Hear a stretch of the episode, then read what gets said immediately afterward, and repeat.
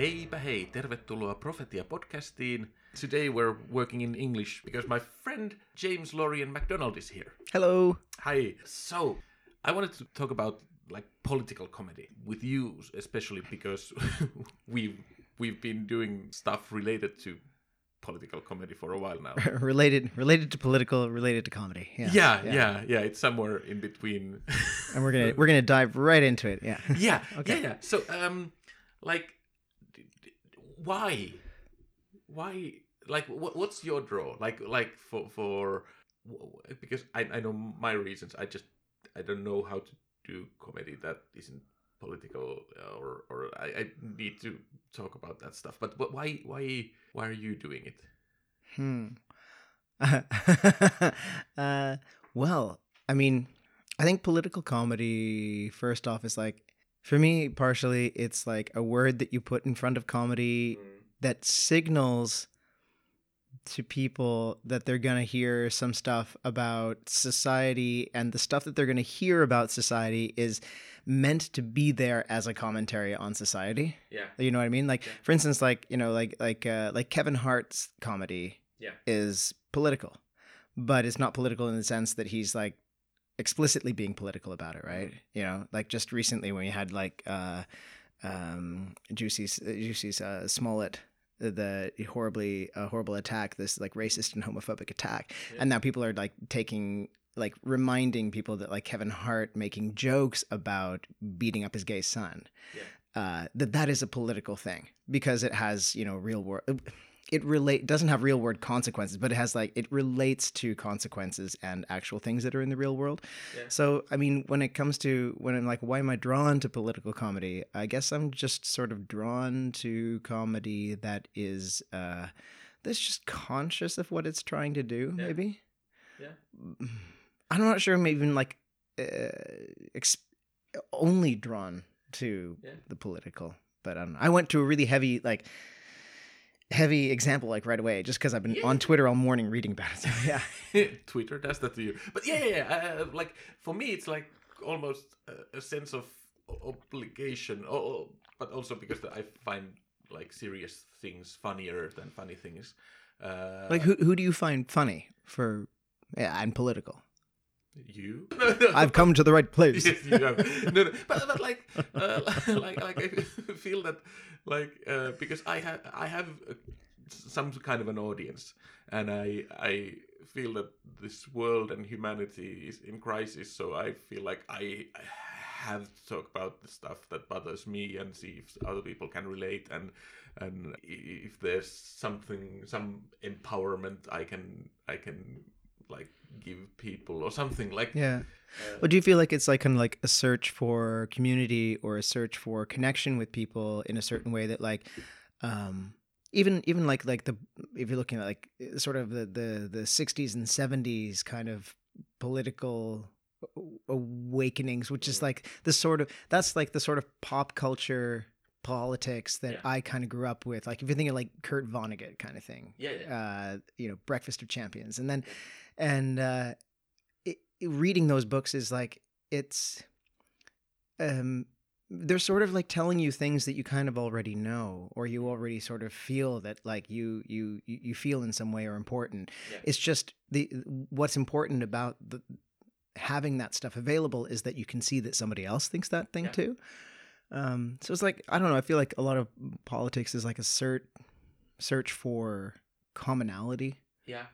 Yeah. uh, just the sense that I'm not alone in feeling sad about these things, or Yeah, yeah, and n- not to toot our own horn, but like, I, like, like I feel that uh, Punch Up Club has like, I, I'm not a person who's like actively seeking for a community. I don't, I don't do people, but, but like, like, yeah, I'm completely completely happy with very like a lot of loneliness in my life. I like that, but but you know what I mean, like an intellectual community. yeah, yeah, yeah. like that's a- what that's what I love yeah. love about it, and and uh, like Punch has, has that like th- those moments of when we all feel like we are there together and there we're dealing with something that's even for me it's like oh this is nice this is a community yes Yeah. and then uh, then I can go home alone that's that's nice Yeah.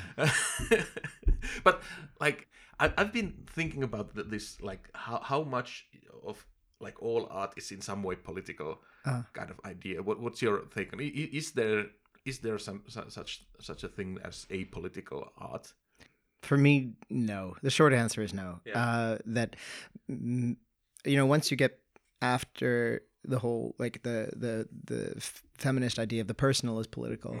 Um, if you if you buy into that idea, if you buy into the idea that there isn't su- such a thing as a neutral stance, that there isn't such a thing as a a, a, a default, uh, like that, even if you're centrist, that this centrist is not somehow uh, uh, without like it's a position that is not a position like that's not the case for me the case is like if you are you are if you are centrist then you have chosen a centrist uh response to the world right Yeah. so for me um you know it doesn't it doesn't matter what you're saying or how you're saying it but you're going to be making some kind of a socio-political statement anyway Yeah. i mean even the fact of one person's you know who is making who is making the statement if you have again like you know kevin hart getting up on stage and saying what he's saying like he's a particular kind of man Mm. and that is uh, going to uh, that is going to be reflected And, know? and there are a lot of men who like uh, identify with that. Like, Yeah. oh, me too, me too. I would beat beat up my gay gay kid too. Yeah. which is like fucked up and dark. But that's that's why the joke was problematic. If if it was just like him dealing with his own homophobia, Yeah, yeah. it would be different if there wasn't an audience that was like, yeah, that's true. Yeah. That's how you do it. Uh,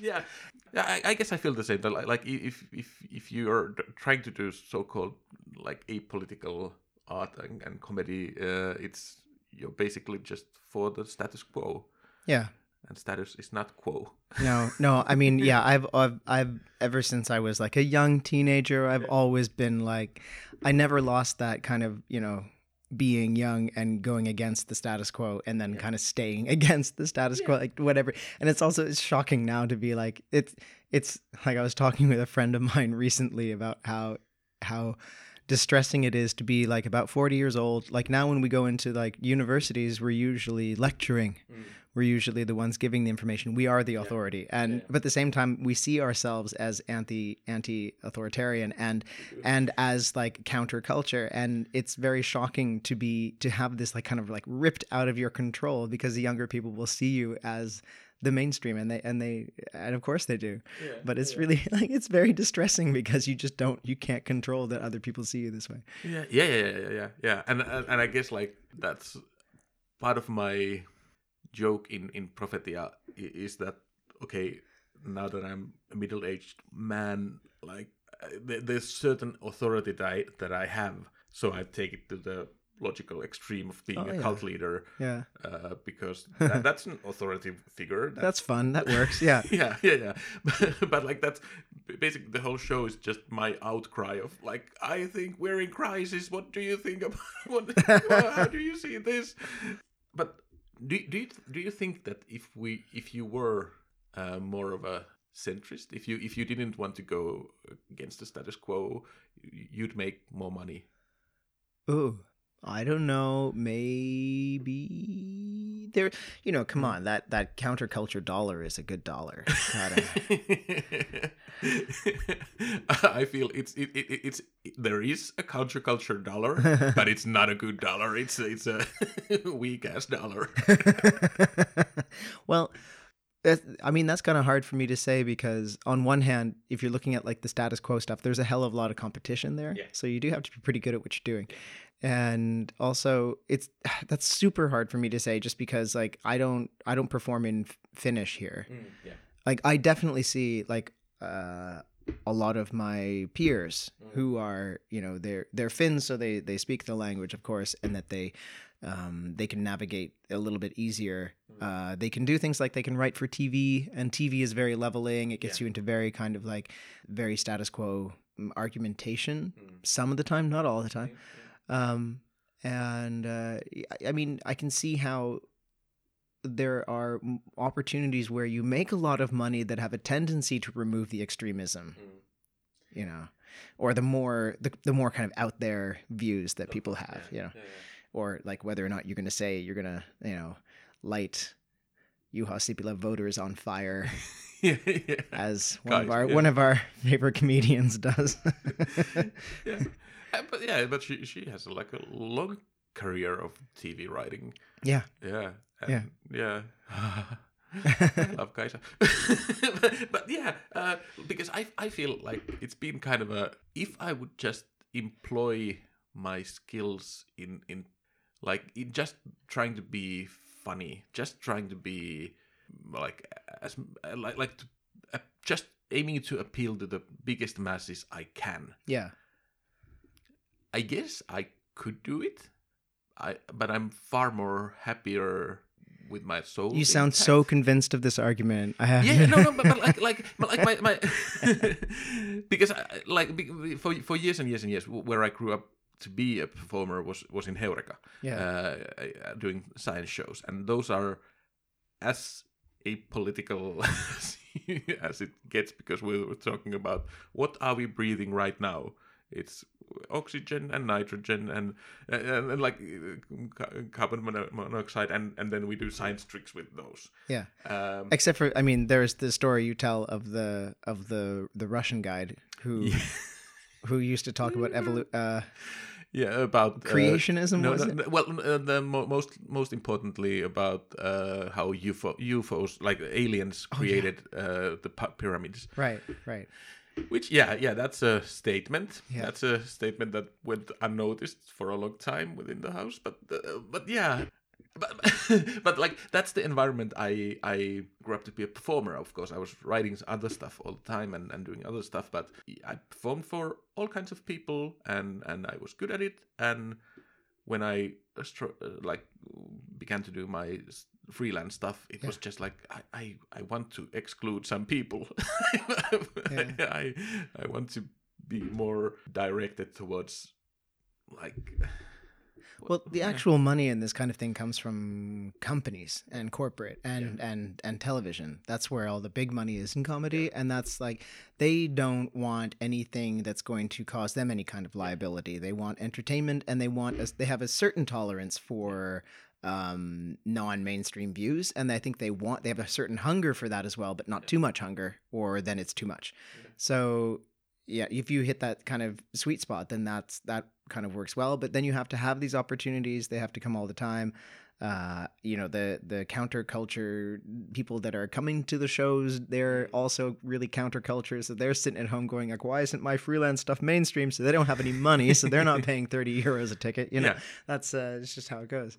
Yeah yeah yeah. And and I guess it's a, it's a it's partially a choice choice about what what I want to talk about, but what I want to write about. But it's also partially just like uh, yeah, I, I brag that I could do it if I wanted to, but Yeah. but also it's just like I don't know how long could I do it with my soul intact because I just feel this like pressure to talk about well well all this stuff happening around us and all my instincts always say that okay go for the dark controversial stuff that's where the funny is Yeah. even if it sometimes isn't but but i want to find it there Yeah, that sounds fair.